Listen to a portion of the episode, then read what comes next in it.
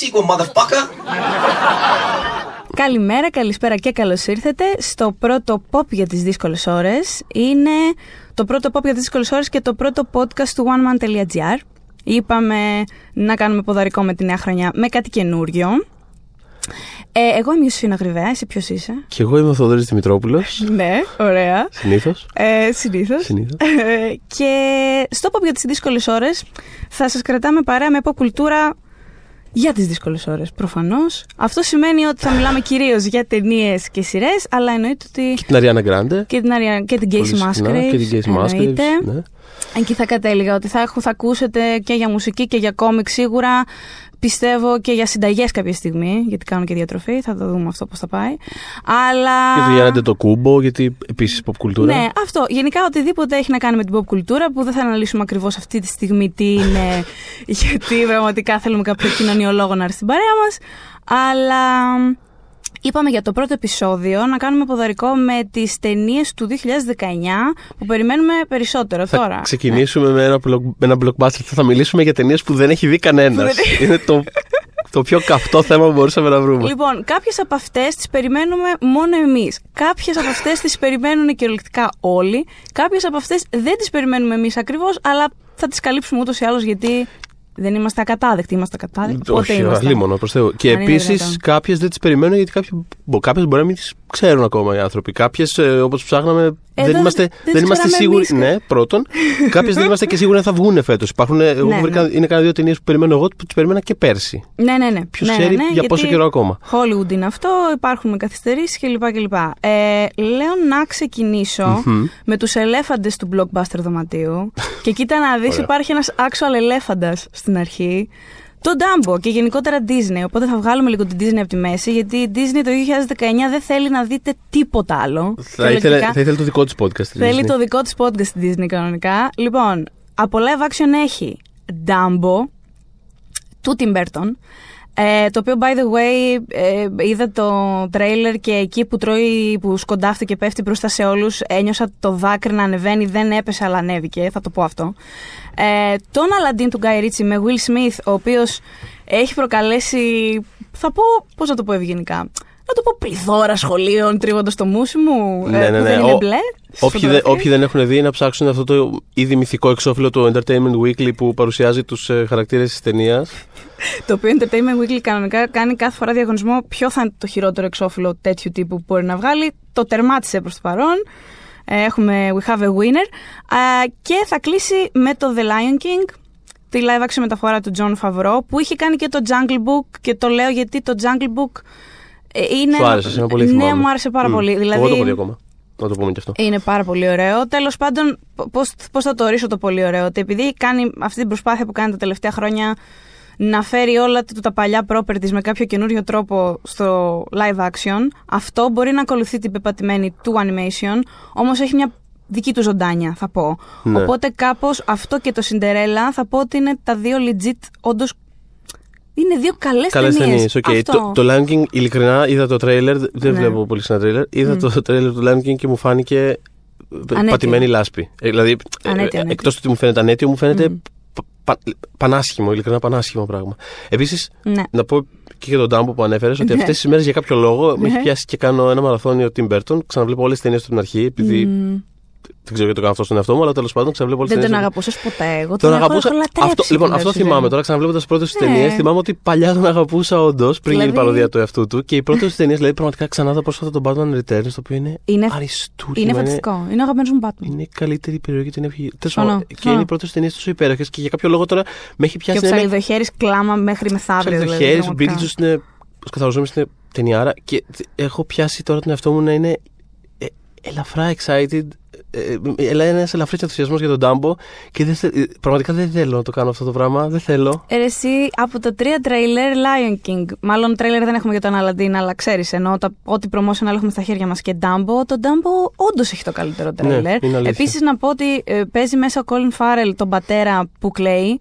Το οποίο μάλλον αυτό θα κάνει για την Disney από εδώ και πέρα, γιατί και στο Saving Mr. Banks τον πατέρα που έκλαιγε έπαιζε. Ναι. Οπότε μάλλον αυτή είναι η φάση του. Του λέει Disney, Colin, Καλός το οποίος είσαι, κλάψε, ναι, γεια σου. Λάνθιμος από τη μία, πατέρας που κλαίει στην Disney Ναι, από την άλλη. Τα παίρνει από παντού. Σωστός, Στηρίζουμε Colin Farrell υλικά, οπότε ωραία. Εννοείται. Λοιπόν, και Πάμε περνάμε στο ε, μαρβελικό branch Μμμ. της Disney που πραγματικά μαζί με τα live action και αυτό σας έλεγα πριν ότι δεν θα δείτε κάτι άλλο φέτος γιατί έχει Captain Marvel το οποίο είναι prequel story, δηλαδή θα προηγηθεί από το Avengers που μόλις είδαμε αλλά κάπως θα οδηγήσει σε αυτό.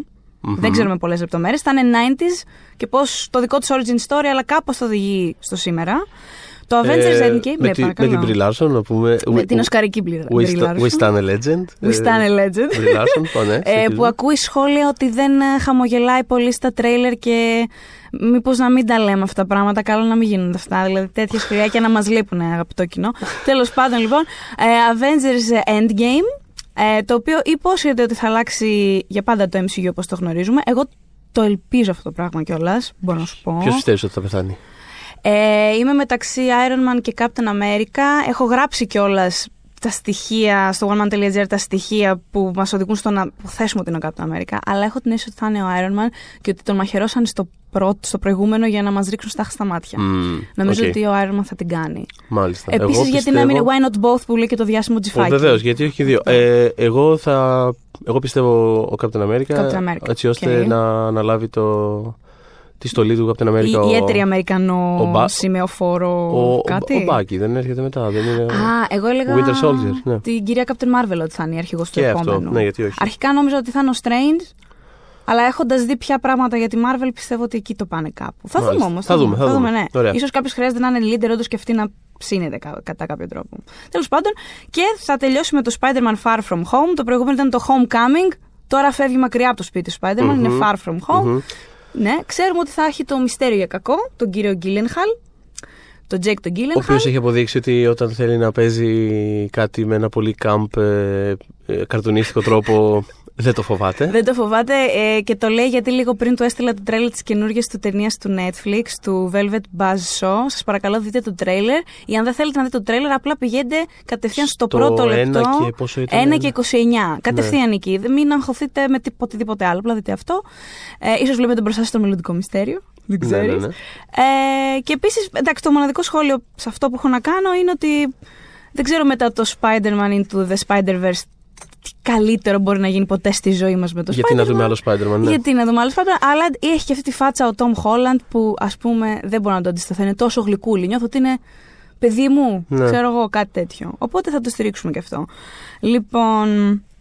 Τώρα θα περάσουμε σε τι ακριβώς; Ε, τώρα, ε, επίσης, πακεταρισμένες λίγο να φύγουν από τη μέση κάποιες ε, ταινίες πολυαναμενόμενες χρονιάς που έχουν παιχτεί σε. που είναι πιο φεστιβαλικού κυκλώματος, που έχω δει ε, σε κάνες, βενετίες και δεν συμμαζεύεται, οι οποίες ε, αυτές αναμένεται να βγουν μέσα στο επόμενο δίμηνο κατά κύριο λόγο. Κάποιες από αυτές είναι πιο ε, οσκαρικά χαρτιά, οπότε γι' αυτό βγαίνουν αυτή την περίοδο. Ε, έχουμε ας πούμε το, το Favorite, η ευνοούμενη του Γιώργου Λάνθιμου, ε, το οποίο βγαίνει 7 Φεβρουαρίου, ε, το οποίο ήδη μαζεύει βραβεία από εδώ και από εκεί, προτάθηκε για 12 μπάφτα, θα παίξει σε πολλές κατηγορίες στον Όσκαρ. Ε, και Είναι είναι- χαμούλης με το ναι, ναι, ναι, συγκεκριμένο. χαμούλης. Μμμ. Είναι μια μετακίνηση του Λάνθιμου προς ένα πιο, όχι mainstream ακριβώς, αλλά ε, μια λίγο πιο, ε, όχι, όχι τόσο ε, εντελώς... Αλλούτερη, πες το. όχι, ναι, όχι, όχι τόσο συμβολικό, ε, καθαρά πράγμα, ρε παιδί μου. Είναι μια ιστορία εποχής με τρεις χαρακτήρες που γίνονται πράγματα. Ένα... Εγώ τον ήθελα σε κάτι τέτοιο. Ήθελα Ναι. να φύγει λίγο από το Είναι πάρα comfort πολύ zone καλός. του. Σε αυτό το πράγμα του πάει απίστευτα. Το χιούμορ του, αυτό το σουρεαλιστικό του, του παραλόγου το διατηρεί και εκεί πέρα. Η ταινία Τέλεια. είναι απολαυστική, είναι πάρα πολύ αστεία και οι τρεις πρωταγωνίστε είναι, είναι απίστευτες. Και Δυστυχώς γενικά στην Ελλάδα πρέπει να περιμένουμε μέχρι το Φλεβάρι. 7 Φεβρουαρίου βγαίνει η ταινία. Τι να κάνουμε, ναι. Ε, υπάρχει το ε, If Bill Street Could Talk, αν η οδός Bill μπορούσε να μιλήσει, του Barry Jenkins, ο οποίος είχε, πάρει το, είχε κάνει το Moonlight, Όσκαρ καλύτερης ταινίας πριν από Πόσο δύο πολύ χρόνια. ήθελα να το δω αυτό. Ε, είναι Πεθαίνω. η αγαπημένη μου ταινία της χρονιάς και της περσινής χρονιάς. δηλαδή, βγήκα από το σινεμά ένα κουρέλι. Ένα ο ράκος. άνθρωπος είναι, άνθρωπος είναι ποιητής, κάνει, κάνει ένα σινεμά που δεν έχει καμία σχέση με το Hollywood, δεν έχει σχέση με τίποτα. Κάνει ασιατικό σινεμά, κάνει Wong Kar Wai και τέτοια πράγματα. Δεν Είναι, Είναι υπέροχος, είναι είναι ποιητής. τέλειος. Είναι, τέλος πάντων. τέλειος. Δηλαδή, χαίρομαι που πήρε το Όσκαρ για το Moonlight γιατί θα έχει για πάντα ας πούμε, μια λευκή κάρτα να κάνει ό,τι ταινία θέλει και θα τον σέβονται και θα τον λατρεύουν. Και με τι τρόπο το πήρε κιόλα. Και με τι τρόπο το πήρε, με ας το πούμε, φακελάκι το αξέχαστο, τέλειο. με το, με το λάθος που έγινε με το La La Land. Ε, και θα κάνει αυτά τα δικά του πράγματα. Εντάξει, η ταινία μπορεί να πάρει ας πούμε κάνα δυο Όσκαρ, αλλά είναι εντελώς ε, σαν Δεν έχει και υποσημείωση πολύ αυτό το σημασία, πράγμα. Δεν έχει μωρέ, σημασία. αυτό. Είναι, μια, είναι ένα απίστευτο κινηματογραφικό πράγμα. Αυτό βγαίνει 21 Φεβρουαρίου. Ε, και επίσης υπάρχει το Vox Lux, μου είπες. Εμείς στη, στη, στη ναι. Βενετία που το βλέπαμε, το, ε, το λέγαμε ε, Vox Lux από το πρωί μέχρι το βράδυ. Παιδιά, δεν είμαι σίγουρη ότι είναι Vox Lux. Αυτό είναι Εντάξει, τα τελείως μου. Εγώ Τώρα... σίγουρα δεν είμαι σίγουρος για τίποτα. ε, το οποίο είναι μια ταινία για, ε, για μια pop star ε, που ας πούμε αναδύεται μέσα από τις ε, στάχτες της ε, 11 Σεπτεμβρίου.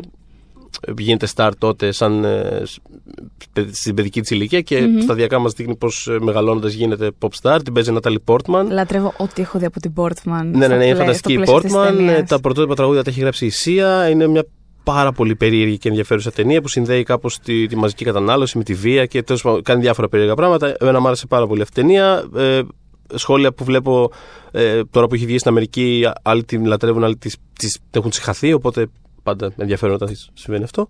Και τέλος υπάρχει και το Shadow του Ζαν Κιμού, το οποίο βγαίνει 28 Φεβρουαρίου. ε, το οποίο είναι ένα από τα πιο εντυπωσιακά πράγματα που έχω δει τα τελευταία χρόνια στο σινεμά. Έχει κάνει ένα έπος ε, πολεμικών τεχνών, το οποίο είναι όλο με κάτι αποχρώσεις ασπρόμαυρες και ε, ε, φαίνεται ένα απίστευτα πανάκριβο πράγμα, αλλά το, το, Δεν θα είναι. το production design, ας πούμε, δηλαδή το, το πώς έχει στήσει τα πάντα από- από τα βράχια μέχρι τα παλάτια στα οποία είναι οι χαρακτήρες μέσα, ε, οι σκηνές μάχης, όλες να είναι σε αποχρώσεις λευκού μαύρου. Πραγματικά νιώθω ότι βλέπεις μια σπρώμαυρη ταινία με χρώματα. Δεν μπορώ να το περιγράψω Τρομερό. αυτό. Αξίζει να το δείτε στην μεγάλη οθόνη. Αυτές είναι κάποιες φεστιβαλικές ταινίες που Ε, έχουμε δει. επειδή είπες πράγμα, μια ταινία που κάποιοι θα μισήσουν και κάποιοι θα λατρέψουν, Ναι. έρχομαι τρομερά οργανικά στο Ναι, ναι, επόμενο ναι. point μας. Εμείς σήμερα Α, το ναι, ναι, ναι. πρωί. Μπράβο. μπράβο. Εμείς σήμερα το πρωί είδαμε το Glass στη δημοσιογραφική του προβολή. Μέχρι να ακούσετε εσείς αυτό το podcast, κατά πάσα πιθανότητα κάποιοι από εσάς μπορεί να το έχετε δει Μμμ. κιόλας, να το έχετε ήδη δει. Σε οποιαδήποτε περίπτωση.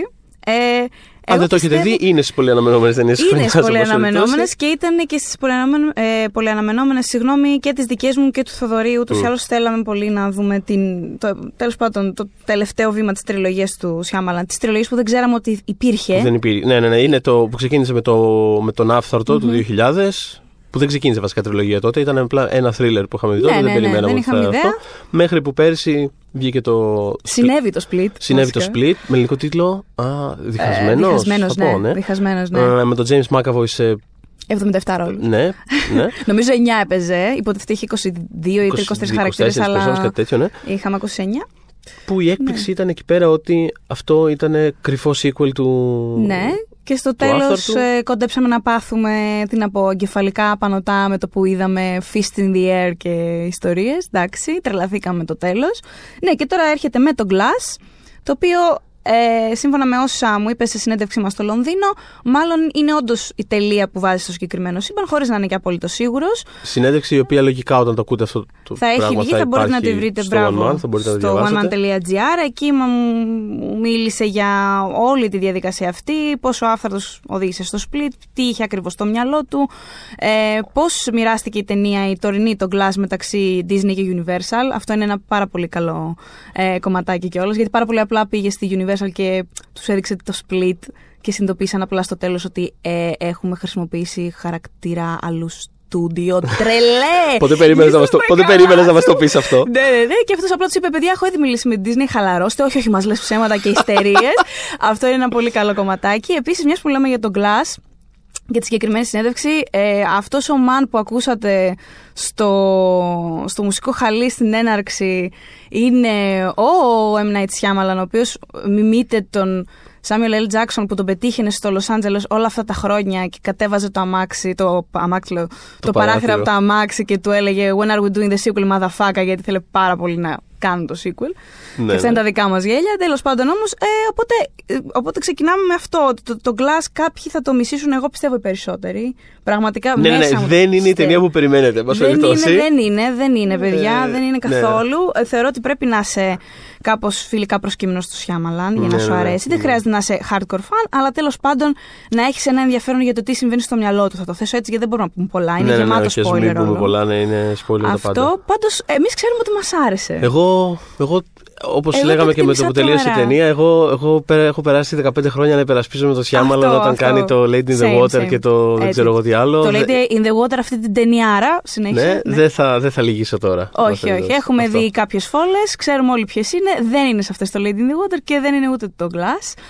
Αμ, Και αυτό που ακούσαμε τώρα ήταν Ναι. συλλογικά πάρα πολλά ε, podcast να κλείνουν. ε, μάλλον μας κλείσατε, ναι, εντάξει. Οπότε, οπότε συνεχίζουμε τώρα μόνοι μας να μιλάμε για τις υπόλοιπες ταινίες που περιμένουμε Ωραία, φέτος. τέλεια. Λοιπόν, σίγουρα μπορώ να πω η νούμερο ένα, άντε νούμερο δύο ταινία που περιμένω για φέτος είναι το Us του Jordan Peele, με τον οποίο είχε μιλήσει για το Get Out ο Θοδωρής Μμμ, σε συνέντευξη που πολύ φίλος. επίσης θα βρείτε στο oneman.gr περσινή, πριν τα Oscar κιόλας. Ναι, ναι, ναι. Ήταν ακόμα πολύ φρέσκο. Ε, μ, και επιστρέφει λοιπόν με το As, πάλι thriller είναι. Να πούμε ότι παίζει η Λουπίτα Νιόγκο, την οποία θα στερίζουμε μέχρι το θάνατο, μάλλον. Ε, και ο Winston Duke, ο οποίος Winston Duke είναι, ήταν μάλλον το καλύτερο, ο καλύτερος χαρακτήρας στο Black Panther. Για μένα, έτσι. Είναι ο Μπάκου, Ναι, ναι, ναι, φανταστικός ο είναι. Θεός που είχε το καλύτερο throne room μακράν κτλ. Τέλος πάντων, δείτε αυτό το, τρε, αυτό, αυτό το τρέιλερ. Θέλω να, Αν κάνω, δεν θέλω να φρικάρετε- διακοσμήσω το σπίτι μου όπως ήταν το, Όπως το το, throne room. δωμάτιο του θρόνου Θεός, του, Θεός. του, τέτοιου Θεός, στο Θεός, Black Panther. Θεός. ναι. Και που να θυμίσω ότι γάβγισε στο Μάρτιν Φρίμα, τον, εκτιμού- τον εκτιμάμε και για αυτό το πράγμα, γενικά. Ναι. Ε, λοιπόν, ε, απλά θα, μια σημείωση σε αυτό για τον Jordan Peele συγκεκριμένα, ότι φέτος, εκτός από το As που στάνταρ θα σκίσει, δεν υπάρχει περίπτωση. Ε, μ, έχει τρία τηλεοπτικά project, όχι ένα, τρία. Καταρχάς έχει αναλάβει το καινούριο Twilight Zone. Ένα αυτό. Δεν έχουμε ημερομηνίες κυκλοφορίες για κανένα λόγο, δεν έχουν πει τίποτα. Ε, έχουν το... Έχει και το Lovecraft ε, County, το οποίο θα είναι και αυτό μυστήριο με Lovecraftiana... Μπε, μπε, μπε, περίμενε τώρα. Lovecraftiana ναι, ναι, ναι. τέρατα Τέλεια που το κυνηγούν είπες, ναι. κάποιους τύπους που κάνουν road trip. Ε, και έχει και το, τη σειρά ντοκιμαντέρ, ε, ντοκιμαντέρ, ντοκιμαντέρ δεν Ντοκιμαντέρ. δεν θα το κλείσουν, δεν θα το, δεν θα το κάνουμε το podcast σήμερα, το άλλη μέρα. Λοιπόν, το οποίο λέγεται ε, Λορένα και είναι, θυμάστε όταν ήσασταν μικροί που είχατε ακούσει, μάλλον στο αυτή σαν αστικός μύθος ακούγονταν αυτό, για ένα ζευγάρι που ενώ κοιμόταν η γυναίκα ξύπνησε και έκοψε το πέος του άντρα της. Λοιπόν, Ναι. ε, ναι, επειδή Ναι. όλη αυτή η υπόθεση έφερε στο προσκήνιο ε, θέματα για το βιασμό μέσα στο γάμο και για την ε, ε, κακοποίηση μέσα, σε- μέσα στο γάμο, γιατί μέσα από τη δίκη της, της γυναίκας αυτής αυτά αποκαλύφθηκαν, ε, ο Τζόρνταν Πίλ θα καταπιαστεί και με αυτήν. Λοιπόν, ε, η δική μου νούμερο ένα πολύ αναμενόμενη ταινία της χρονιάς. Η οποία δεν θα κάνει εντύπωση σε κανέναν που έχει διαβάσει μισό κείμενό σου. Ναι, Πες ναι, ναι, όμως. πραγματικά. ε, είναι, το, είναι το Beach Bum του Harmony Korine. Μμμ. Ε, ο Harmony Korine είναι ο σκηνοθέτης του Spring Breakers, Αχα. το οποίο ε, είναι η, μάλλον η νούμερο ένα ταινία μου της ε, τρέχουσας δεκαετίας. Μμμ, Μια μμμ. τρομερά περίεργη, προφανώς έχει διχάσει, αλλά είναι πάρα πολύ επιδραστική ήδη Μμμ. ταινία. Ε, στη- Πες για τον πρωταγωνιστή. Πες ποιος θα είναι. ε, Τον στη- Ντρο. στην καινούρια. Ναι, στο ναι. Beach Bum. Ναι, λοιπόν, Ναι. Ε, στην καινούρια λοιπόν ταινία στο Beach Bum. Ε, α, η ταινία αφορά έναν stoner ε, που λέγεται Moondog ε, ο οποίος ζει με τους δικούς του κανόνες Έλα. και πώς τον παίζει ο Μάθιου Μακόναχη. Alright, alright, Λοιπόν, alright. είναι ήδη σπουδαίο αυτό το πράγμα. Επίσης παίζει ο Ζακ Έφρον, ο οποίος δεν έχει κάνει λάθος επιλογή. Οκ. Δεν, τι, έχεις ένσταση σε αυτό; Έχω, Ποια- ποια έχω λάθος την επιλογή, ταινία μπορεί του να με ξεχνάω το, με κάτι. το Ρόμπερτ Ντενίρο αυτό το αστείο πράγμα. Εντάξει, αυτό είναι χάλια, το ακούω, αλλά σε Ωραία. γενικέ Εντάξει. αυτό που φαίνεται ότι τα πιστεύει πάρα πολύ, τα πολύ Ωραία. ειδικά, είναι, Εντάξει. είναι πάντα. Έκανε και το μαλλί πλατινέ και θα πω ότι ούτε αυτή είναι κακή επιλογή. Ναι. Μπράβο. Ε, του πάει, θα τον δεις. ναι. Έστω όμως. Το πιστεύω πάρα πολύ σε ό,τι κάνει και παίζει και ο Snoop Dogg σε αυτή την ταινία. Τέλος πάντων. Στο Beach Bum δεν θα μπορούσε ο Snoop Dogg να μην παίζει σε μια ταινία που είχε αυτή την περιγραφή που μόλις είπα. Δηλαδή, όχι. Λοιπόν, αυτή είναι, εν πάση περιπτώσει, η πιο πολύ αναμενόμενη μου ταινία για φέτος και μετά από Ναι. αυτό μπορώ να φύγω. νομίζω. λοιπόν, όχι, όχι, κάτσε, έχουμε και άλλα να πάμε πούμε. παρακάτω. Λοιπόν, ε, συνεχίζουμε με το Where Did You Go Bernadette, που είναι η καινούργια ταινία του Richard Linklater. Ε, Επίσης και με τον ε, Linklater έχουμε κάνει συνέντευξη, μπορείτε να τη βρείτε στο oneman.gr. Μάλιστα είχε πει ότι. Πολλαπλές συνεντεύξεις θα πω. Είναι πολύ Πολλαπλές, φίλο του site. Είναι πολύ φίλος του site. Ε, μου είχε πει ότι θαυμάζει τους δεσμούς, τους δεσμούς των Ελλήνων. Ναι. Ναι, ναι, αισθαντική μουσική εδώ. Τέλος πάντων. Ναι, ναι, ναι. ε, και θα πω ότι τέλος πάντων, σαν περιγραφή δεν, δεν είναι, ακούγεται κάτι ιδιαίτερο. Όπως και νομίζω τίποτα από αυτά που κάνει ο Linklater δεν ακούγεται από μόνο του ωραίο. Δηλαδή. Η τριλογία, να θυμίσουμε τη τριλογία Ναι. το Before Sunrise, ε, Before Midnight που είναι αριστουργήματα απλότητας, ας πούμε. Ναι, δηλαδή γιατί δύο στο- χαρακτήρες που στο- απλά περπατάνε και μιλάνε. Γιατί το boyhood, Το ένα παιδί boyhood, μεγαλώνει, ναι. δηλαδή τι. Ναι. Αλλά κάνει, κάνει διαμάντια ο άνθρωπος. Εδώ θα δούμε την Kate Blanchett σε ένα ρόλο μητέρας, η οποία τέλος πάντων εξαφανίζεται και ο σύζυγος με το παιδί τους προσπαθούν να τη βρουν και κατά τη διάρκεια αυτής της αναζήτησης μαθαίνουν περισσότερα για το παρελθόν της κτλ. Ε, μ, Βλέπω, ένα ναι. τέλειο, βλέπω τέλειο cast. ε, Έχει, έχει, έχει Judy Greer. Ε, την υποτιμημένη Judy Greer που εγώ πιστεύω, ενώ είναι δευτεραγωνίστρια και είναι φανταστική σε αυτό που κάνει. Εγώ νομι... που είναι καρακτηρίστα δηλαδή. Εγώ θεωρώ ότι θα μπορούσε να είναι και πρωταγωνίστρια σε πράγματα. Εννοείται. Απλά δεν νομίζω ότι θα Φανταστική βρεθεί Judy Greer. άνθρωπος απλά να, το, να τη το ζητήσει. Ναι. Είναι η Kristen Wiig, είναι ο Billy Crudup και είναι και ο Lawrence Fishburne, ο οποίος ήταν και στην προηγούμενη του ταινία, το Last Flag Flying. Ε, το οποίο απλά να πω ότι αυτή η ταινία πέρασε, δεν άγγιξε. Εδώ το, Μπερ- το Bernadette έχει μεγαλύτερο hype από ότι απέκτησε το άλλο σε ολόκληρη χρονιά. Και το Ναι. Bernadette έχει βγάλει δύο εβδομάδες ένα Εμένα μ' άρεσε τρέιλερ. το Last Flag Flying. Και εμένα μ' άρεσε. Είναι Γλυκό, υποτιμημένο, αλλά. Όχι, όχι, όχι, μια χαρά. γλυκύτατο ήταν. Το λέω απλά ότι απλά Στην Καρέλ είναι σαν πολύ να καλός. μην υπήρξε στο, στη βιομηχανία, σαν να μην Ναι, έγινε αυτή η ισχύει, ταινία. ισχύει, κάπως Αυτό θέλω πέρασε. να πω. Για πες λοιπόν.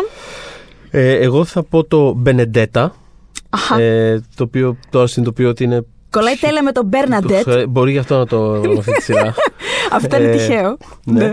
Το οποίο είναι καινούργια ταινία του Paul Verhoeven, Αχα. τον οποίο επίσης τον ε, λατρεύω. Ε, Προφανώς δεν είναι ένας εύκολος filmmaker. Έχει, Όχι, δεν είναι, αλλά. Ε, ο οποίος τέλος πάντων είχε περάσει μια λίγο down, κα- ε, άσχημη ας πούμε, περίοδο. Ψιλοεξαφανίστηκε, αλλά με το L ε, ναι, ναι, ναι. επέστρεψε Επί- πάρα πολύ ήρθε στα δυναμικά. πράγματα. Πήρε τις καλύτερες κριτικές της καριέρας του, ή τέλος πάντων εδώ και πάρα, πάρα πολλά χρόνια. Όπως έχετε καταλάβει, μας αρέσουν οι σκηνοθέτες που αναγεννιόνται από τις τάχτες τους. Ναι, ναι, ναι. Γιατί, ξέρεις τι- και... ναι, γιατί στην πραγματικότητα μετά ξέρεις, μπαίνεις στη διαδικασία να σκεφτείς ότι ξέρεις, δηλαδή δε- δεν θυμήθηκε αυτό ξαφνικά ας πούμε, να κάνει ταινίες. Υπήρχε Μμμ. πάντα εκεί πέρα αυτό το πράγμα και άρα σε βάζει στη διαδικασία να σκεφτείς ότι μήπως τα βλέπεις εσύ λάθος μέχρι εκείνη την ώρα. Το οποίο ισχύει πάρα πολύ για τον ε, Verhoeven. Η χολιγουντιανή του περίοδος πιστεύω ότι είναι τις πιο ενδιαφέρουσες περίοδους Είναι, είναι. Οποιοδήποτε σκηνοθέτη Έκανε στην πράγματα ιστορίας που του δεν σινεμά. κάναν άλλοι σύγχρονοι του. Ε, Τέλος πάντων, στην καινούργια του ταινία είναι η αληθινή, είναι βασισμένο σε αληθινή ιστορία. Είναι και μια καλόγρια στο 17ο αιώνα σε μοναστήρι ε, που έχει, ε, σύμφωνα με την περιγραφή, έχει θρησκευτικά και ερωτικά οράματα και αρχίζει ερωτική σχέση με μια άλλη γυναίκα. Ε, Πόσο Φερχόφεν είναι αυτό. είναι, πες δηλαδή, μου, πιο, ναι. δηλαδή είναι αυτόματο, είναι Ok. generator πλοκών ε, Verhoeven αυτό. Ε, παίζει, ε, έχει πολλούς συντελεστές από το Elle οι οποίοι επιστρέφουν. Μμ.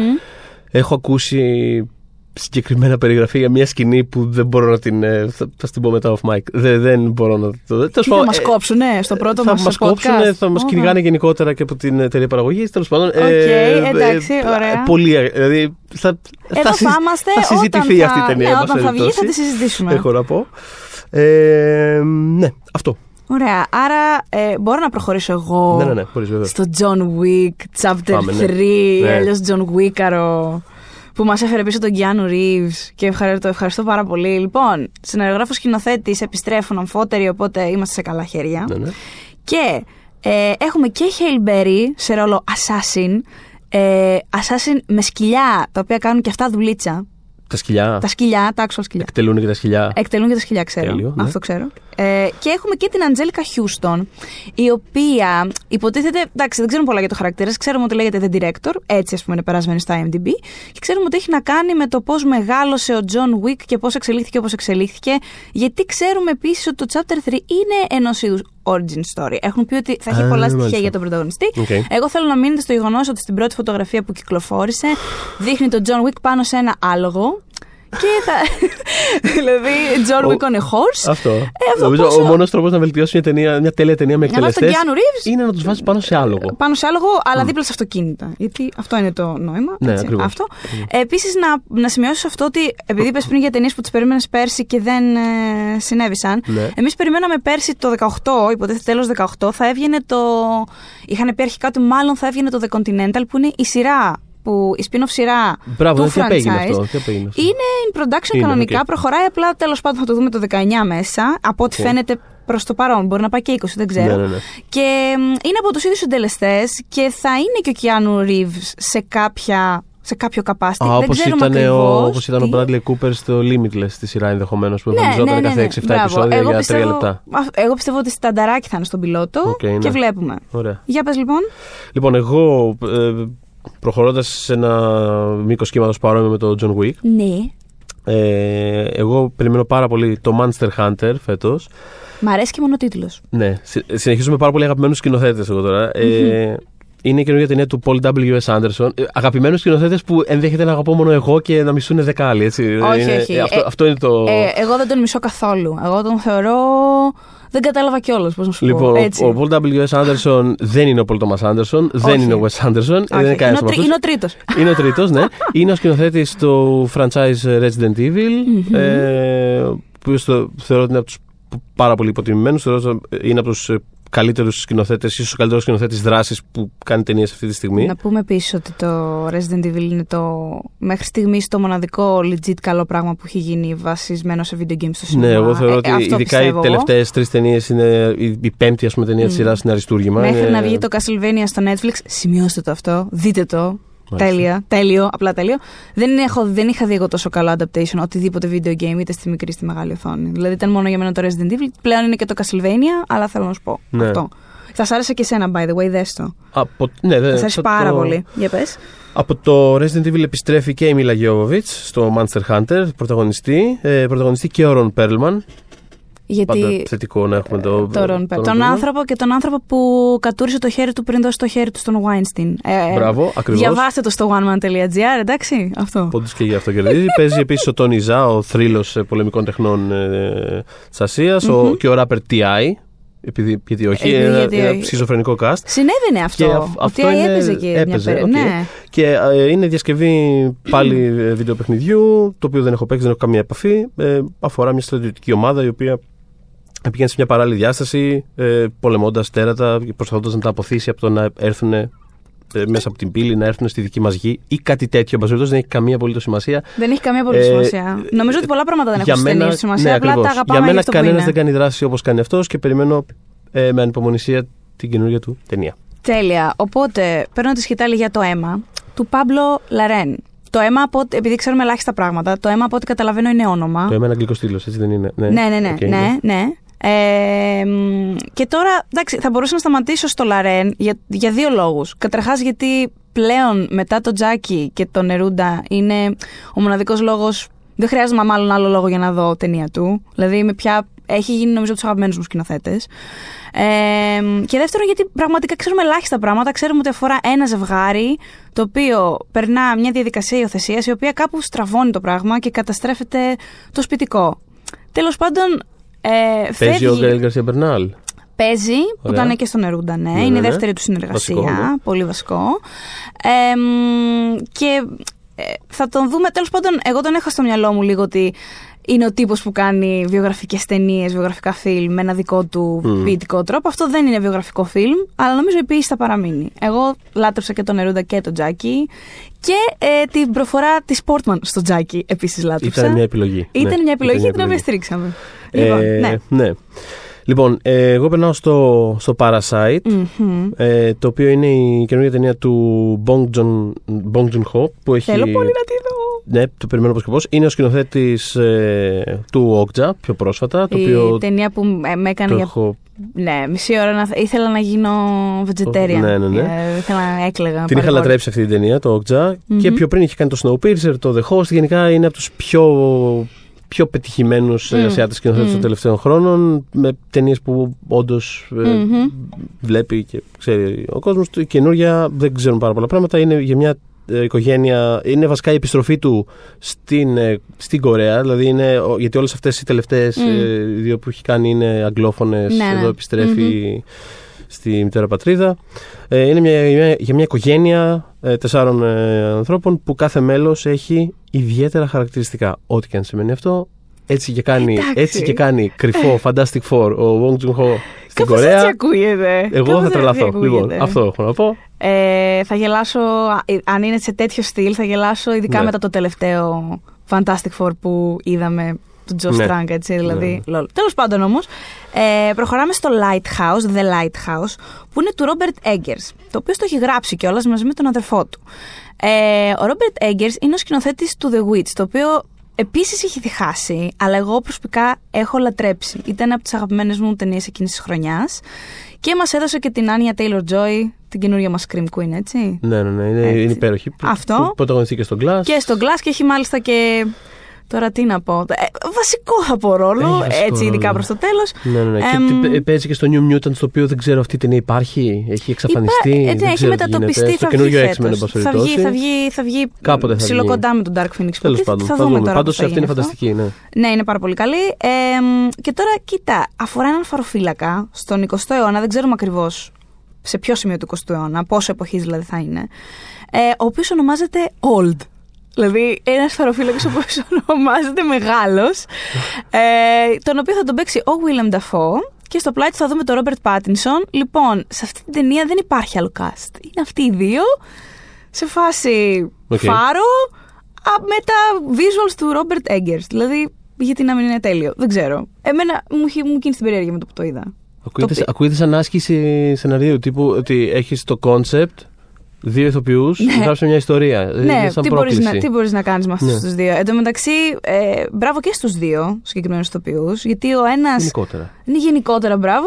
Ε, Ο μεν Πάτινσον ε, έχει κάνει πάρα πολύ ενδιαφέρουσες επιλογές και συνεχίζει να κάνει. Ο δε Νταφό ε, μ, χαίρομαι πάρα πολύ που δουλεύει τόσο πολύ περισσότερο σε σχέση με τα προηγούμενα χρόνια. Δηλαδή, την τελευταία Σίγουρα. τριετία κάνει συνεχώς πράγματα και μεγάλα και μικρά. Για Μμ. πες, για πες. Για το επόμενο που πραγματικά το έμαθα. Παιδιά, έμαθα χθες αυτή την ταινία. Ότι πήρα- ότι υπάρχει ταινία. και ναι. να, να, να πω ότι είμαι τεράστια φαν της Ριάννα. Σε φάση. Τατουάζ πάνω μου η Ναι, Ριάννα. η Αυτό. φετινή χρονιά είναι η χρονιά Ριάννα. Εγώ Ναι. έχω ξεκινήσει τη χρονιά κούντα στα σταμάτα Ριάννα, πρέπει να πω. Και θα την αναφέρω και σε λίγο με αφορμή κάποια άλλη ταινία που θα Μμμ. πω σε λίγο. Μμμ. Τέλος πάντων, ε, το Guava Island Μμμ. είναι, η, είναι μια κρυφή ταινία του Donald Glover και της Ριάννα που έχει σκηνοθετήσει ο Hiro Murai, το- ο βασικός σκηνοθέτης του Ατλάντα. Μμμ.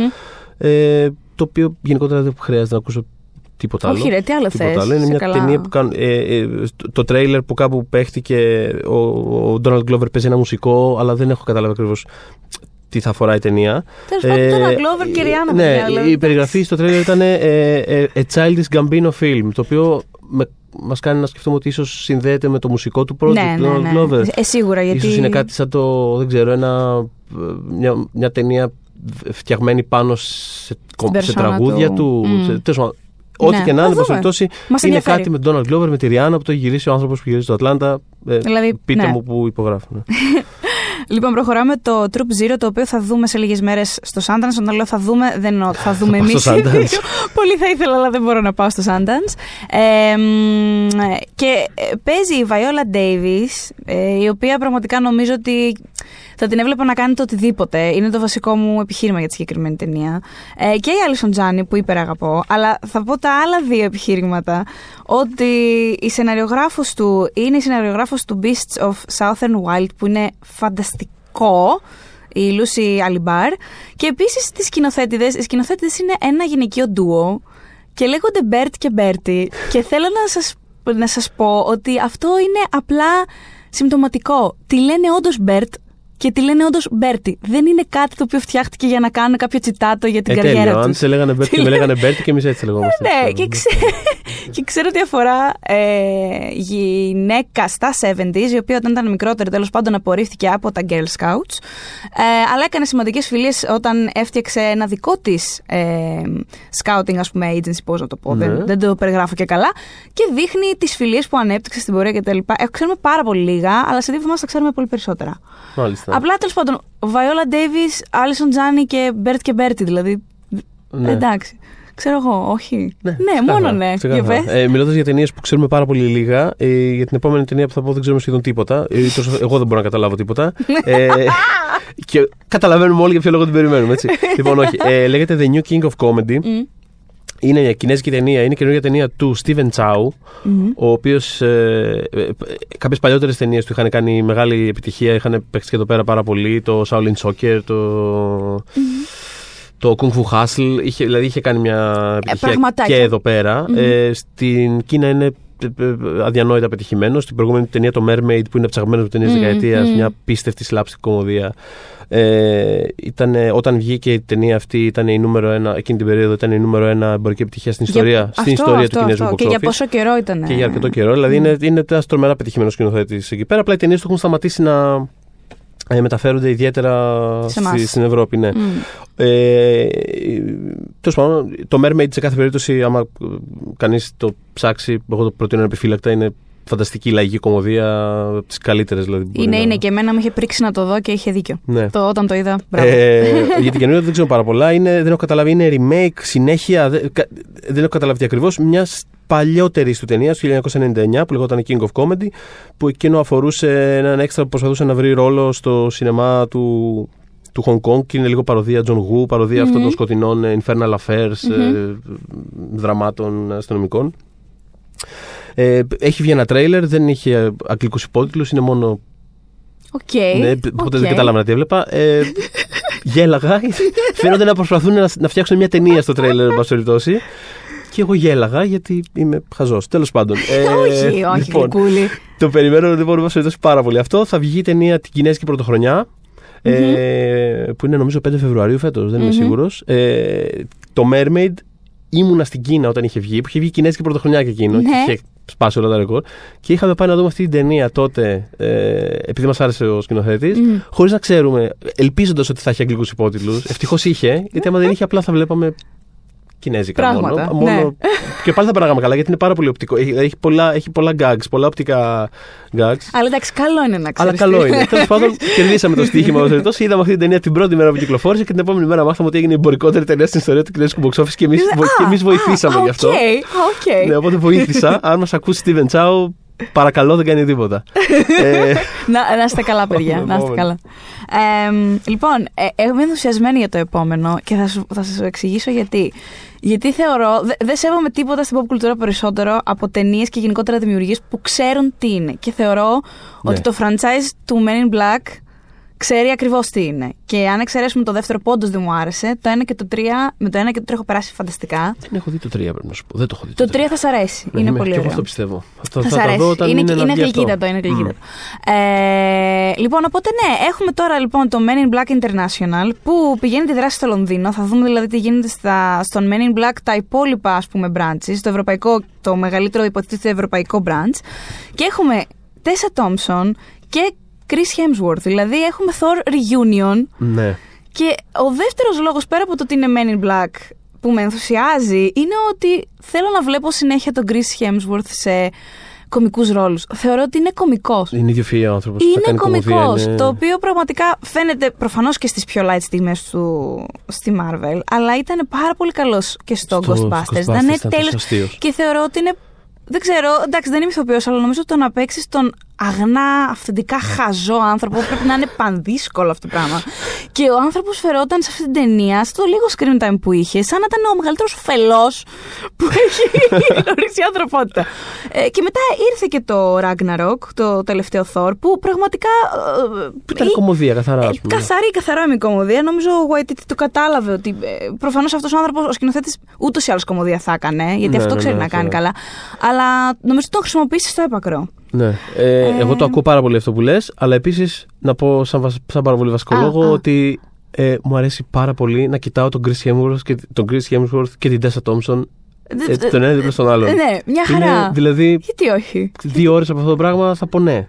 Έχω να πω Θα ότι πω ναι. εντάξει, η Thompson μου αρέσει- μου αρέσει να τη βλέπω πιο πολύ, έχω να σου πω. Ναι. Δεν ξέρω. Ο άλλος είναι λίγο ίσως πιο τρίγωνος από ό,τι θα ήθελα. Αλλά δεν έχει σημασία. το Έχουν πολύ καλή αγαπάω χημεία. όπως είναι. Βγάζουν, έχουν πολλά vibes. Ναι, ναι, ναι, ναι, πολύ. ναι, ισχύει. Λοιπόν, ε, εγώ μετά έχω να πω το Domino. Είναι από αυτές τις ταινίες που έλεγα πριν ότι τις περιμέναμε και πέρσι. Δεν ξέρω, δεν ξέρω αυτή η ταινία αν υπάρχει. αν- Μπορεί να την έχουν Εντάξει, ας χάσει. Μπορεί να την έχουν ελπίσουμε. χάσει. Δεν ξέρω τι έχει γίνει. Α ελπίσουμε να υπάρξει. είναι η Ω. καινούργια ταινία του Brian De Palma. Μμμ. Ε, τους πολύ μεγάλους σκηνοθέτες ε, thriller, ε, περιπετειών, νουάρ και δεν συμμαζεύεται. Μμμ. Είναι τεράστιος τεχνίτης. Ε, στην καινούργια του ταινία που μέχρι να βγει θα έχει παλιώσει, δεν ξέρω τι γίνεται. Ε, ε, αφορά έναν ε, αστυνομικό στην Κοπενχάγη που ε, ε, ζητά εκδίκηση για το φόνο του συντρόφου του από ένα μυστηριώδη άντρα που έχει δεσμούς με τον Άισις. Και παίζει ε, ο Νίκολαϊ, ε, Κας- βοήθαμε λίγο, του Ναι, Game of ε, Thrones. Νικολά, μπράβο, Κώστερ Βάλνταου, τέλος πάντων ο Τζέιμι Ο Λάνιστερ. Τζέιμι Λάνιστερ, να εν πάση τελειώνουμε. περιπτώσει. Και παίζει και η Καρή Βαρχούτεν. Βαρχούτεν, Βαρχάουτεν. Ε, η Μελισάνδρη, εν πάση Ωραία, να την περιπτώσει. πω Βαρχούτεν εγώ. Έτσι, γιατί. Όπως θες, Ξέρω εγώ, Όμικρον ύψιλον, τι Η θέλει. τώρα. Μελισάνδρη, εν πάση περιπτώσει, Ωραία, για να η συνεννοούμαστε. Μελισάνδρη. Πολύ καλό reunion, το στηρίζουμε πάρα πολύ. Και παίζει και ο Γκάι Πίρ, που όπου και να Ο παίζει Γκάι Guy Pearce, Πίρς το είναι στηρίζω απλά πάντα, είναι ψόβος, φανταστικός ναι. ηθοποιός. Έπρεπε να έχει γίνει μεγάλος στάρ αυτός. Έπρεπε, έπρεπε. Εντάξει, Ε, πότε δεν είναι αργά. Ποτέ δεν ξέρεις. Ναι, μπορεί να γίνει με αυτή την ταινία που δεν ξέρω. Αν θα την βγει έχουν ποτέ. χα- Ε, είχε, είχε, είχε πολύ κακή παραγωγή αυτή η ταινία. Ο Ντεπάλμα έχει πει ότι ήταν χάλια οι συνθήκες, αργούσαν να τους πληρώσουν, δεν ξέρω εγώ τι γινόταν. Αλλά όταν τον ρωτήσανε αν του αρέσει το τελικό αποτέλεσμα, ήταν πολύ λιτός και απάντησε απλά It is very good. Α, Και τον πιστεύω πάρα πολύ γενικότερα οκ. τον Ντεπάλμα σε κάτι Εντάξει, τέτοια. ωραία. Ε, ελπίζω λοιπόν κάποια στιγμή να βγει αυτή η ταινία. εν πάση περιπτώσει, Και θέλω πάρα, θα τη πάρα δούμε. πολύ να τη δω. Θα ναι. τη δούμε. Ε, μ, ε, πολύ Portman έχει αυτό το podcast. Ναι, ναι. Ε, καλά αισθάνομαι γι' αυτό. Τέλος πάντων, λοιπόν, ε, επόμενη ταινία, το Lucy in the Sky. Ο πρώτος της τίτλος και μπορείτε να το δείτε ακόμα έτσι σε κάποια site κλπ. Είναι το Pale Blue Dot. Νομίζω έχουν καταλήξει το Lucy in the Sky πια. Είναι ταινία του Noah Hawley. Βλέπε Legion και βλέπε Fargo. Οπότε Επίσης φίλος αυτόμα- του site. Τι- Πολύ φίλος του site. Τα είχαμε πει πάρα πολύ ωραία. Υπάρχει μια συνέντευξή του Μμμ. πριν από. Ε, θέλω να πω 1,5 1,5 χρόνο; χρόνο, ναι. Αυτό. Ε, και η Πόρτμαν ε, παίζει μία αστροναύτη η οποία χάνει την επαφή της με, το- με την πραγματικότητα μετά από ένα της τέλο πάντων διαστημικό ταξίδι ή πριν από ένα διαστημικό. Δεν είμαστε ακριβώς, δεν είναι ακριβώς σαφές αυτό. Πάντως γενικότερα λέγαμε και χθες ότι έχουμε στείλει πάρα πολύ κόσμο του Hollywood στο διάστημα. Ναι. Στο τελευταίο έχει πάει ο Γκόσλινγκ, ποιος άλλος έχει πάει; Ο Πάτινσον. Έχει πάει, πα- έχει ο οποίος πάει- παίζει το High Life που επίσης το περιμένουμε φέτος να βγει. Τη κλερντενία, αλλά δεν ξέρουμε αν θα βγει τελικά Θα στην δούμε. Ελλάδα. Το, ναι, Ε, υπάρχει έχει μια- πάει ο Κλούνι, ας πούμε, μαζί με την Μπούλοκ. Τέλος πάντων, Ναι. πολύ διάστημα παίζει τελευταία. Ωραία, για πες. Τι άλλο, τι άλλο; Ε, Επίσης, μια ταινία η οποία την περιμένουμε και αυτή πέρσι, αλλά με τον Τέρενς Μάλικ ποτέ δεν ξέρεις. Είναι το. Πραγματικά είναι ποτέ το δεν, ξέρω πώς το, δεν ξέρω πώς να το προφέρω επίσης αυτό. Ράντεγκουντ. Α το πούμε Ράντεγκουντ προς το, παρα- προς το παρά. Η καινούργια ταινία του Τέρενς Μάλικ, εν πάση περιπτώσει. Άντε να, άντε να λέγεται Radegund, έτσι όπως το βλέπω άντε να πες. γράφεται. Ναι. αυτό ε, σε κάθε περίπτωση Ναι. που είναι ένας, ε, αφορά έναν αντιρρησία συνείδησης Αυστριακό στον Β' Παγκόσμιο Πόλεμο. Παίζει ο Ματίας Σχόναρτς. Η ταινία, είναι, η ταινία έχει γυριστεί τόσο πριν που παίζει ο Μίκαελ Νίκβιστ, ο οποίος έχει πεθάνει ο άνθρωπος εδώ και 1,5 χρόνο. δεν ξέρω. Ε, Μεγάλη απώλεια, μεγάλη απώλεια. Ο Ναι. Μίκαελ Νίκβιστ είχε παραδώσει την αξέχαστη ατάκα στο πρώτο John Wick. Ναι, το ναι. Oh. Oh. Το, η καλύτερη παράδοση ε, μο- μονοσύλλαβης Ναι, ατάκα στην ιστορία ναι. του σινεμά.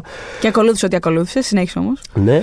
Ε, Τέλος πάντων, αυτή η ταινία υποτίθεται ότι είναι μια επιστροφή του Τέρενς Μάλικ σε πιο δομημένα σενάρια. Το οποίο εγώ δεν- ούτε σαν θετικό. Το παίρνω ούτε σαν αρνητικό, γιατί μου αρέσει ο Τέρενς Μάλικ είτε κάνει, είτε, και το, είτε κάνει τον ε, νέο κόσμο, ας πούμε, Δεν που είναι ξέρω- μια παραδοσιακή ιστορία, είτε το, είτε το Song to Song που ήταν η προηγούμενη του ταινία, είναι μια από τις αγαπημένες μου της δεκαετίας. Δεν ξέρω αν θα σου άρεσε εξίσου ο Μάλικ αν ήσουν ένας, ένα από τα μέλη του cast και πήγαινες για γυρίσματα και ξαφνικά πήγαινες στην πρεμιέρα και δεν Και ήσουν δεν ήμουν στην ταινία μέσα. μέσα. Εντάξει, παιδιά, τι να κάνουμε, Αλλά ναι, έτσι δεν είναι αυτά. είμαστε μέλη του cast, οπότε μπορούμε Δεν να μας είμαστε μέλη του αρέσει ο Τένε Μάλικ. οκ. Yes. Λοιπόν, άρα προχωράμε στο Knives Out. Όσοι νομίζω, όσοι δεν κλείσανε το, το podcast πριν με το Σιάμα, αλλά ίσως το κλείσουν εδώ αν είναι μεγάλα Star Wars, ας πούμε, κεφάλια. Α, ναι. δεν ξέρω, εγώ λάτρεψα το περασμένο επεισόδιο που έκανε εκείνος. Είναι Το Star Wars, το Last Jedi. το Last Jedi. πολύ ωραία ταινία. είμαι μεγάλη Star Wars fan. Ναι, είμαι από αυτούς τους πολύ μεγάλους φαν που μεγάλωσα με τα Star Wars και μου αρέσει αυτό το ρημάδι επεισόδιο. Εγώ δεν Ευχαριστώ, μεγάλωσα με Ρέντζο. τα Star Wars, μου είναι αδιάφορα τα Star Wars και μου άρεσε αυτή η ταινία. Οπότε Μας μας άρεσε πάρα πολύ και, στις μάλιστα δύο. όσο το συζητάγαμε και περνούσαν οι μέρες, μεγάλωνε μέσα μας ακόμη περισσότερο η ταινία. Τέλος πάντων, αν είσαι ακόμα μαζί μας, φίλε των Star Wars, φίλε των Star Wars που δεν μίσησες στο Last Jedi. εμ, Ή και το μη, σε ευχαριστούμε που μένεις παρόλα αυτά. Τέλος μαζί μας, πάντων, ναι. Εμ, ο Τζόνσον ε, είχε ξεκινήσει από το The Brick, τουλάχιστον εγώ έτσι τον έμαθα. Ναι. Το οποίο εμ, ήταν ε, μια ταινία με τον Gordon Levitt, η οποία ήταν, ε, είναι, είναι ένα μυστήριο, κλασικό whodunit μυστήριο. Απλά ο τρόπος που το είχε δομήσει και η γλώσσα των πρωταγωνιστών παρέπεμπε σε, παλαιότερο, σε παλαιότερων δεκαετιών τα whodunit μυστήρια. Οπότε επιστρέφει σε κάτι τέτοιο. Το Knives Out υποτίθεται είναι κάτι τέτοιο. Δεν ξέρουμε πραγματικά τίποτα άλλο. Μπορώ να σας πω για το cast ότι είναι η Άννα Ντερμάς που την είδατε στο Blade Runner 2049. Προφίλ θα διαβάσει στο, στο oneman.gr. Θα είναι ο Chris Εξαιρετικά. Evans, ο κύριος Captain America. Εξαιρετικά. Και θα είναι και ο Daniel Gregg. Εξαιρετικά. Και επειδή η, μίλησα ούτως ή άλλως για Star Wars, εννοείται ότι περιμένω πώς και πώς το ένα το επεισόδιο. Έχω καλό feeling. Ε, έχουμε J.J. Abrams εκεί. Εγώ αυτή τη πιστεύω φορά. ότι θα κάνει κάτι safe και βαρετό J.J. Abrams. Κάνει, κάνει safe πράγματα αρκετές φορές, αλλά εγώ καταρχάς νομίζω ότι το The Force Awakens χρειαζόταν στο franchise για να υπενθυμίσει Ναι, τι είναι εντάξει, το είναι Star αλήθεια, Wars. είναι Εγώ αλήθεια. το, το σέβομαι πολύ αυτή την ταινία και νομίζω ότι θα, θα είναι μέσα στις καλές των επόμενων δεκαετιών. Πιστεύω ότι θα έχει, έχει λέξει τέλος πάντων το Force Awakens. Και επίσης, επειδή έχω διαβάσει πολλές δηλώσεις του σχετικά με το ε, επεισόδιο που είδαμε, το Last Jedi, ε, φαίνεται πάρα πολύ ικανοποιημένος από αυτά που έκανε Ναι, ο ναι. Τζόνσον και επίσης θα πω αρκετά κατά όσων δεν το αγάπησαν. Θα δούμε τώρα Θα πώς θα, δούμε. το- πώς θα κινηθούν. Συνέχισε. Ε, λοιπόν, τι έχουμε τώρα; Ε, Τον κύριο έχουμε, Σόντερμπεργκ νομίζω. έχουμε διπλό Σόντερμπεργκ, ναι. Αχα. Ε, λοιπόν, Γενικώς ε, ο Σόντερμπεργκ έρχεται με δύο-τρία πράγματα κάθε φορά. Ναι, δεν αυτό. είναι. Κάθε χρονιά που δεν έχει περίπου 6-7 ώρες σε πρωτότυπο υλικού του Σόντερμπεργκ είναι μια χαραμισμένη χρονιά επειδή τι κάνει, δηλαδή αυτός τεμπέλη, σε πάση περιπτώσει. Αχα. Λοιπόν, ο Στίβεν Σόντερμπεργκ ε, που είναι ίσω ο αγαπημένο μου σκηνοθέτη, μπορώ να πω. Και Μμμ. μάλιστα του είχα πάρει φέτος μια συνέντευξη τηλεφωνική που ήταν ε, από τι πιο χαρούμενες στιγμές της ζωής μου, μπορώ να πω, χωρίς καμία υπερβολή. Δηλαδή, Παιδιά, ο άνθρωπος δεν μπορούσε να μου περιγράψει τι ερχόταν. Ήθελε να μου πει ότι έχω. έτρεμα. Ε, αυτό. Ε, ήταν, δεν μπορούσε να μιλήσει, δεν ψέλεις. δεν έχω ξανανιώσει αγχωμένος πριν από συνέντευξη τόσο πολύ. Δηλαδή, ήμουν σε φάση, τι θα πω τώρα με το Στίβεν τι, Σόντερμπεργκ στο αυτό. τηλέφωνο. Δηλαδή, είπαμε, τι θα του πω, για πες. Εξήγησε ότι είναι από τους αγαπημένους σου όμως, γιατί ίσως δεν το ξέρουν όλοι. Λοιπόν, Γι' είναι αυτό από τους- ήταν έτσι, ναι. Ναι, ναι, γιατί είναι, από- γιατί είναι δεν είναι ότι αγαπημένος μου γενικά σκηνοθέτης. Και έχει- ψελίζει πριν από κάθε συνέντευξη. Ναι, αυτό. Δεν είναι, δεν είναι η τεχνική μου αυτή. δεν είναι, ε, όχι. Ε, Τον λατρεύω και επίσης έχει μια τεράστια φιλμογραφία. Έχει κάνει τα πάντα. Οπότε είναι πραγματικά, είναι πραγματικά ότι τι να πρωτοπούμε με τον Steven Soderbergh. Μμ. Ε, Και τι φέρνει λοιπόν; τι φαίνει λοιπόν; Ε, Ένας από τους λόγους που μου αρέσει ο Soderbergh είναι ότι κάνει project διαφο- σε διάφορα μήκη κύματος, ύψος, πλάτος, βάθος, δεν συμμαζεύεται. Μμ. Είναι, σε όλα μπορεί- τα μέσα. σε όλα τα μέσα. Και με όλα τα μέσα που έχει κάθε φορά. Ναι, μπορεί να κάνει μια μινι σειρά, μπορεί να κάνει κάτι για ένα application, μπορεί να κάνει σινεμά, μπορεί, ε, τα πάντα, μας περιπτώσει. Μμμ. Ε, και ταυτόχρονα κάνει ταινίες που μοιάζουν πιο πρεστή, μπορεί να κάνει ταινίες που είναι πιο B-movies, πιο. Μμμ. Από τη στιγμή που θα τις συλλάβει μέχρι τη στιγμή που θα τις ολοκληρώσει, μπορεί να έχουν περάσει τύπου τρεις εβδομάδες.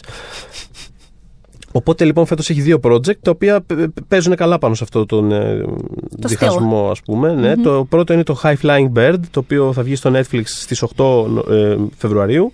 Ε, το οποίο αφορά έναν ε, sports agent που τον παίζει ο Αντρέ Χόλαντ ο οποίος ε, έχει κάνει κάτι ύποπτα deals τέλος πάντων στη διάρκεια ενός ε, lockout στο NBA. Ε, έχει φανταστικό cast ταινία εκτός από τον Αντρέ Χόλαντ παίζει ο Κάιλ Μακλάχλαν, παίζει η Zazie Beetz από το Μμ. Ατλάντα. Επίσης μπορείτε να διαβάσετε συνέντευξη στο oneman.gr. Ήταν γλυκύτατη. Ναι, πολύ, πολύ Μμ. φίλοι μας και αυτοί τους Πολύ site. φίλοι μας. Ε, και την ταινία την έχει γράψει ο Τάρελ Άλβιν, ε, Τάρελ Άλβιν Μακρέινι, ο βραβευμένος με Όσκαρ σεναριογράφος του Moonlight. Ε, Πόσο κάπως- λάθος μπορεί να πάει αυτό, ρε Δηλαδή, παιδί. πραγματικά, όταν, Πόσο όταν λάθος πρωτοδιάβασα μπορεί ότι υπάρχει αυτή η ταινία, είναι ότι ο σεναριογράφος του Moonlight έχει γράψει ένα αθλητικό δράμα για τον Steven Soderbergh. Ήμουνα. «Μ, οκ, πραγματικά- φτιάξα στο κεφάλι πραγματικά μου νομίζω ότι το αυτό. φτιάξα στο κεφάλι μου αυτό το πράγμα.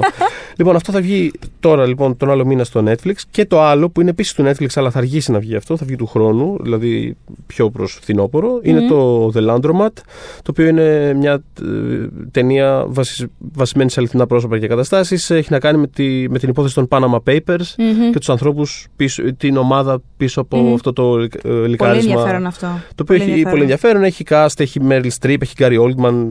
Ναι, ακούγεται πιο στιβαρό Ακούγεται μ- πιο, με τον ακούγεται- παραδοσιακό ακούγεται τρόπο. πιο παραδοσιακά οσκαρικό. εν πάση Α, περιπτώσει, και αυτό, πιστεύω αυτό. ότι άμα, ειδικά άμα φέτος στο Netflix, όπως φαίνεται, καταφέρει να κάνει μια πολύ γερή οσκαρική μπάζα με το Με το Ρώμα. Ρώμα.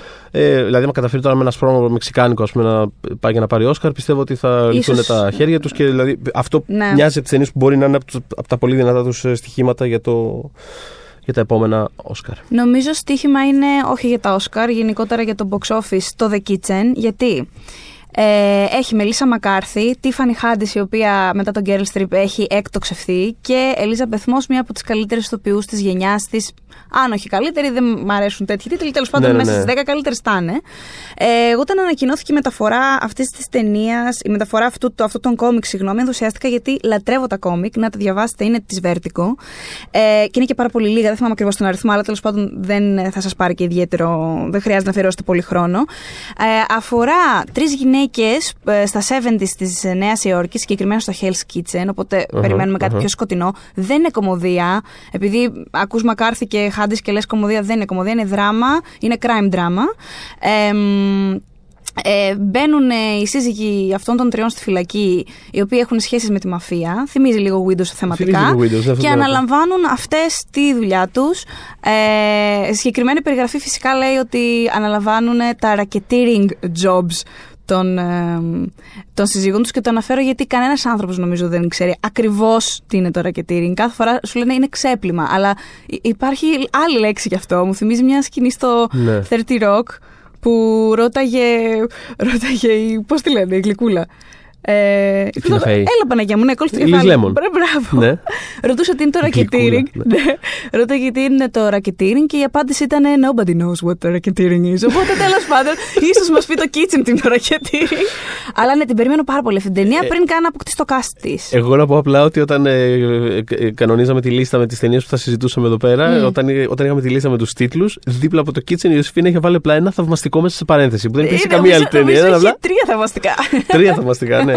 Οπότε ναι, επιβεβαιώνω ότι την περιμένει. Λοιπόν, Εγώ περιμένω πολύ και αυτή που θα πεις τώρα. ναι. Πες. Ε, δεν θα πω το γαλλικό τίτλο φυσικά γιατί δεν. Γιατί, α, γιατί όχι, παιδιά, αρνούμε όχι. να Δεν- μιλήσω δεν- γαλλικά. δεν, δεν υπάρχει λόγος. Ε, λέγεται στα αγγλικά, όπω περιπτώσει, Portrait of a Lady on Fire. Είναι η καινούργια ταινία της Σελήν Σιαμά, η οποία έχει κάνει μια από τις αγαπημένες μου ταινίες δεκαετίας επίσης. Παίζει πολύ αυτό τώρα γενικότερα. Ε, το, το, το, Girlhood, το οποίο εδώ να πω παρένθεση. Φανταστικό. Ναι. Επειδή είπα, τίζαρα πριν λίγο για τη Ριάννα κάτι. Μμμ.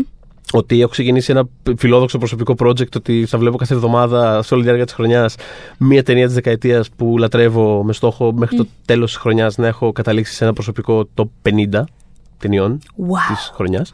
Και πριν από λίγες μέρες ξαναδεί το Girlhood που έχει μια σπουδαία σκηνή που τα τέσσερα κορίτσια ε, τραγουδούν το Diamonds τη Υπέροχο. Ριάννα και είναι από τις ωραιότερες σκηνές Είναι φανταστική που έχουμε δει σκηνή, στο σινεμά τα πράγματι, τελευταία πράγματι. χρόνια. Η Σελήνη Σιαμά λοιπόν είναι πάρα πολύ ενδιαφέρουσα ε, σκηνοθέτης. Ε, ε, έχει κάνει και το Tomboy παλιότερα. Ε, ε, πολύ, πολύ, πολύ, πολύ γλυκές προσωπικές ταινίες και σκληρές ταυτόχρονα. Ε, αυτή είναι λίγο μια αποχώρηση, είναι ταινία εποχής, είναι τέλος 18ου αιώνα για μια, κο- για μια κοπέλα που είναι ζωγράφος και αναγκάζεται να ζωγραφίσει το πορτρέτο μιας νεαρής γυναίκας και προφανώς θα προκύψει από εκεί πέρα κάποιο σχόλιο για μια ματιά γενικότερα στη, Ναι. στη, στη θέση τους στην Μμμ, κοινωνία, στη μμμ. σχέση των γυναικών μεταξύ τους. Μμμ. Το οποίο η ματιά της Σιαμά έχει πάντα πάρα πολύ ενδιαφέρον. Ε, λοιπόν, μετά. It Chapter 2. Καταρχάς, λάτρεψα το It το Chapter 1. Και εμένα- το και πω. εμένα Μ' μ' άρεσε άρεσε. πάρα πάρα πολύ. Ε, μετά, το cast, το ενήλικο cast, είναι λίγο παλαβό. Έχουμε τον James McAvoy, έχουμε την Jessica Chastain, έχουμε τον Bill Skarsgård, τον Bill Hader και τον Isaiah Mustafa. Τον τελευταίο ίσως δεν τον γνωρίζετε, αλλά είναι, πάρα πολύ καλό. Είναι, αυ- ο τύπος από εκείνε διαφημίσει. Ποιος είναι, Ναι, ποιος αυτός είναι. Αυτός από τις Είναι διαφημίσεις αυτός, του. Ναι. Αυτός που που ήταν στο άλογο, αυτό, αυτό Είναι δεν στο λέμε. άλογο. Που είναι ο- I'm on a ποιος- horse. I'm on a horse. Εμ, Ποιοι διαφημίσεις ήταν Το αυτές; αποσμητικό. Το αποσμητικό, ένα αποσμητικό ήτανε. Και τέλος πάντων, καταλάβατε. Άλογο αποσμητικό, ένας μαύρος κούκλος. Ναι, ψάχνετε το ποσίτο. Είναι αυτός ο κύριος. Αλήθεια τώρα. Είναι μάλιστα. αυτός ο κύριος. Φανταστικό. Ε, Επίσης, να πω, επειδή είχα κάνει ένα fan casting που μπορείτε, μπορείτε να δείτε πώς τα πήγα στο oneman.gr, είχα ε, προτείνει τον Bill Hader. Βασικά ήταν μέχρι να δημοσιευτεί το άρθρο, ήταν η μόνη μου επιλογή για το συγκεκριμένο Μπορεί να σε χαρακτήρα. διάβασαν. Ναι, ενδεχομένω να με διάβασαν, ναι. Ε, μ, ε, παίζει τον ε, ενήλικο. ε, αχ, Stranger Things, το- τον ενήλικο. Ναι, το παιδάκι ε, του Stranger Things. Μπράβο, Ναι, δεν μπράβο, του θυμάμαι Finn ονόματα καθόλου. Wolfhard, τον ενήλ- την ενήλικη εκδοχή του τέλος πάντων. Ναι. Α, και ε, ε, φαντάζομαι θα υπάρχει κάποια απόσταση από το βιβλίο, γιατί και το πρώτο κεφάλαιο είχε μια απόσταση. Όχι τεράστια, αλλά είχε. Ε, μ, τον περιμένω, την περιμένω πάρα πολύ αυτή, τη, αυτή την ταινία. Ελπίζω να μην με απογοητεύσει. Δεν ξέρω, Ναι. πέρασα τόσο καλά στην πρώτη που δεν θέλω. να μου το χαλάσει η δεύτερη. Για πες. Για να δούμε. Εγώ περιμένω το uh, I'm thinking of ending things. Το Τι οποίο... ωραίος, αισιόδοξος τίτλος. Ναι, πολύ. Το οποίο ταιριάζει και στην περίπτωσή μας εδώ πέρα. ε, ε, λοιπόν, είναι η καινούργια ταινία του Τσάρλι Κάουφμαν που είναι από τους ξεκάθαρα σπουδαίους δημιουργούς της εποχής μας. Ε, ξεκάθαρο είναι αυτό. Ναι. τι; Όχι, ξεκα... Γελάω, συγγνώμη, Γελάς, απλά ναι, ναι, ναι. ξεκάθαρο. Ε, ε, χαίρομαι που γελάς γιατί η ταινία αυτή αφορά μια έθραυστη ψυχή και, τον περιορισμ... και ε, τους περιορισμούς της μοναχικότητας και κάτι τέτοιες περιγράφει. Ε, δια- Τα γνωστά πάρα πολύ διασκεδαστικά themes του Τσάρλι Κάουφμαν, εν πάση περιπτώσει. ναι, ναι, ναι. Ε, λοιπόν, ε, είναι διασκευή ενός βιβλίου, εν πάση περιπτώσει, Μμμ. Όπου σε road trip προς τους γονείς του αγοριού της, μια κοπέλα σκέφτεται να χωρίσει με το αγόρι της. Εκείνος κάνει μια παράκαμψη και την αφήνει μόνη της εκεί πέρα. Ε, Εξαιρετικό. Παίζει η Μπρι Λα-. Παίζει η Μπρι- Άλλαξες χρώμα κάπω. Παίζει, παίζει η Παίζει μπριλά. Captain Marvel. Παίζει η Μπρι Λάρσον, ναι. Ναι. Ε, και ο Τζέσι Πλέμον. Ναι, ναι, ο οποίος- Φανταστική μούρη, ο οποίος κάνει. Φανταστική το... μουρή και τι, τι, τελ- τι τέλεια καριέρα έχει Ήταν φανταστικό στο αποκτήσει. Game Night, το οποίο είναι από τις υποτιμημένες πολύ καλές φετινές Πολύ καλές. Και γι' αυτό, που- άμα δεν το είδατε, μπείτε να δείτε τι γράψαμε στο oneman.gr και δοκιμάστε το. Είναι Το πραγματικά Game πάρα Night, πολύ θα περάσετε καλό. πάρα πολύ, είναι πάρα πολύ ωραία ταινία. Αυτό και Ε, γενικά πολύ καλά πράγματα έχει κάνει. Black Mirror έχει χωθεί ψηλό παντού. Ναι. Έχει κάνει και Fargo και είναι, είναι, δεν το περίμενα Τίμιος, για ναι, ναι, αυτόν ναι. μετά το Friday Night Lights και χαίρομαι πάρα πολύ που προέκυψε. Ναι, αυτό. Ε, Ωραία. ναι, ε, Netflix ήταν αυτό. Ε, ό,τι κάνει ο Κάφμαν το περιμένω πάντα με Λοιπόν, ενδιαφέρον. την επόμενη ταινία σκέφτηκα πάρα πολύ αν έπρεπε να τη βάλω για ένα και μοναδικό λόγο. Ε, γιατί δεν ξέρω πώς να την περιγράψω. Αλήθεια. Οπότε θα κάνω ό,τι καλύτερο μπορώ. Τέλος πάντων, λέγεται Ζόλα.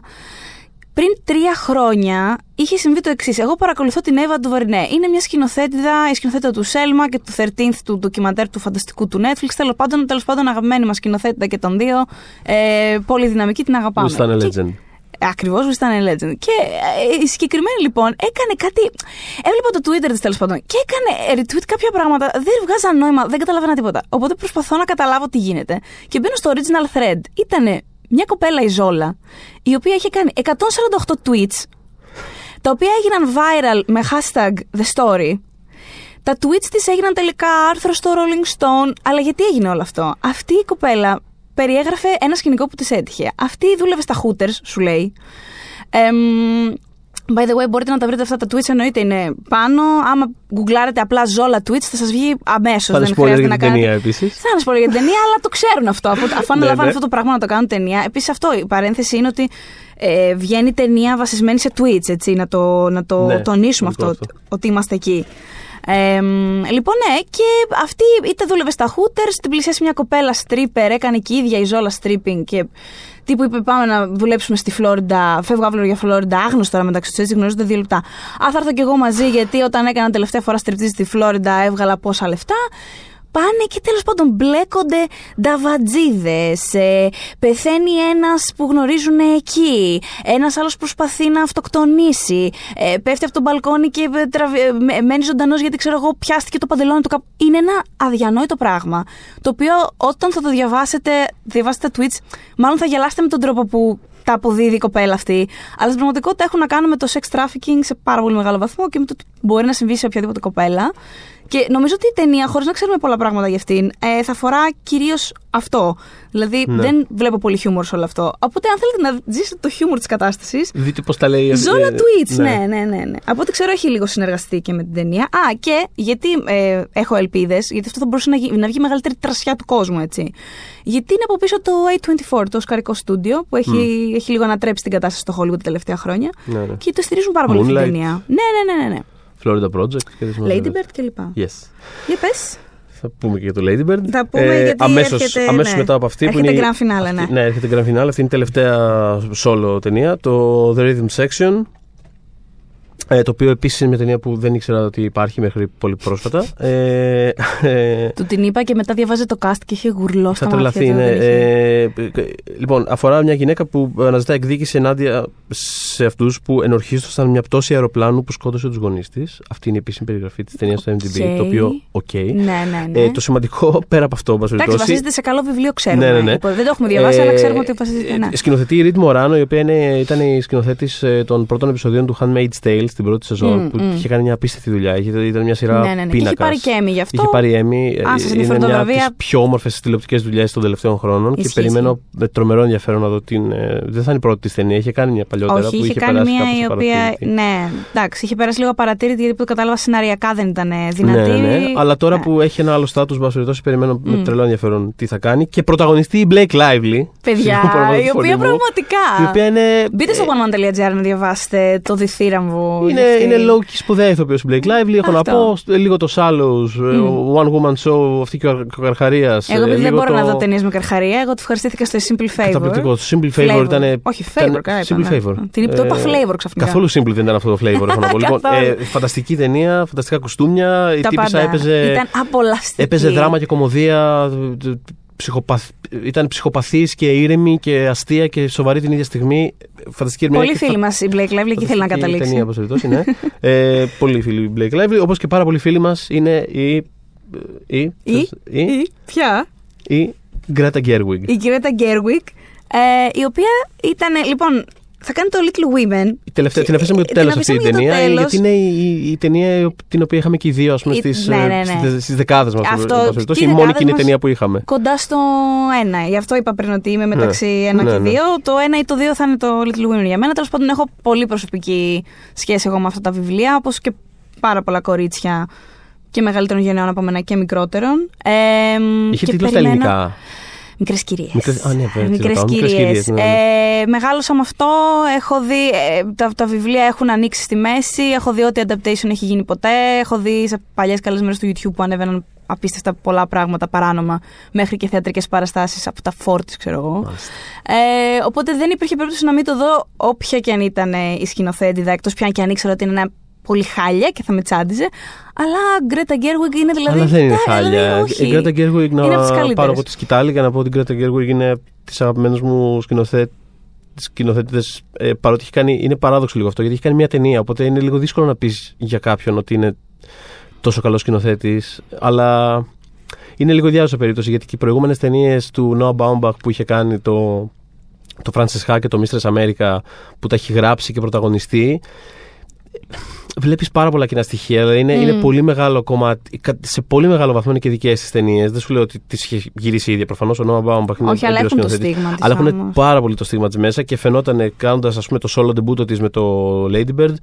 Το τρομερό ότι- και φοβερό. το- Ναι, που, ε, ε, ε, θεωρώ την αριστούργημα αυτή την ταινία. Ε, Βλέπεις ότι αυτή δεν είναι ταινία ενός ανθρώπου που πιάνει πρώτη φορά την κάμερα. Δηλαδή θέλω να πω ότι ε, είχε μια τρομερή αυτοπεποίθηση, ήταν πολύ μεστή, πολύ γεμάτη λεπτομέρεια, γεμάτη ζεστασιά. ε, κάτι- Το πώς κατεύθυνε τους ηθοποιού, το πώς γέμιζε ε, με λεπτομέρειες δεν ξέρω, τους, ε, Μμ. το, το production design, ας πούμε, το πώς γέμιζε με λεπτομέρειες τους τοίχου, Μμ, μμ. ε, το πώς κοίταζε τα πρόσωπα των ηρωίδων της. Είχε μια. Κουβάλαγε μια εμπειρία Μμ. που, που δεν, Ναι, ναι, δικαιολο- ναι. δεν ήταν ας πούμε, Σου πρώτη μίλησε ταινία για αυτή την ανθρώπου. εμπειρία και επίσης στο oneman.gr. Επίσης πάρα πολλοί φίλοι μας. Ναι, Πολλοί μια- φίλοι μας, μια από τις έχουμε αγαπημένες μου πολύ ωραίες συνεντεύξεις. συνεντεύξεις. Συνέντευξη, συγγνώμη. Ναι, ε, με την, ε, με την Greta Gerwig ε, για το Lady Bird. Όπως Εδώ και είναι με πάλι- τη Saoirse Ronan. Αυτό, αυτό θα έλεγα. η Ότι οποία είναι και εδώ. Έπαιζε είναι... στο ε, Lady Bird και παίζει Και παίζει στο- το βασικό ρόλο της Joy. Τι, η αγαπημένη μου, εγώ περιμένω πάρα πολύ τη Σίρσα σε αυτό το ρόλο. Που by the way είναι Σίρσα τη λένε. και Σίρσα, όχι, ναι. και όχι Σάουιρ, εντάξει. Οκ. Ναι. Ε, μ, και έχουμε και το Τιμοτέ Σαλαμέ, το νέο It Boy του Hollywood. Τιμωθή Σαλαμέ δεν λέγεται. Εντάξει. Ναι. Ε, γενικά έχει, επι- έχει επιλέγει τους χαρακτήρες τους ηθοποιού με βάση το αν ε, υπάρχουν debates στο πώς προφέρονται. ναι, ναι, δεν ξέρω. Εγώ τον λέω Τιμωτέ, τι να σου πω. Ναι. Ε, Τιμωτέ, ίσως γι' αυτό. Ναι, σου κάνει πολύ σαν μπουάν. Ε, κάπως. κάτι μου κάνει. Και η Emma Watson, ε, η οποία, ναι, για τους χαριποτερικούς υποθέτω ότι έχει ένα ενδιαφέρον και αυτό. Ναι. Ε, θα κλείσουμε κάπου εδώ. Φλιαρίσαμε αρκετά. Ελπίζουμε ξέρεις, στα επόμενα podcast να είμαστε λίγο πιο.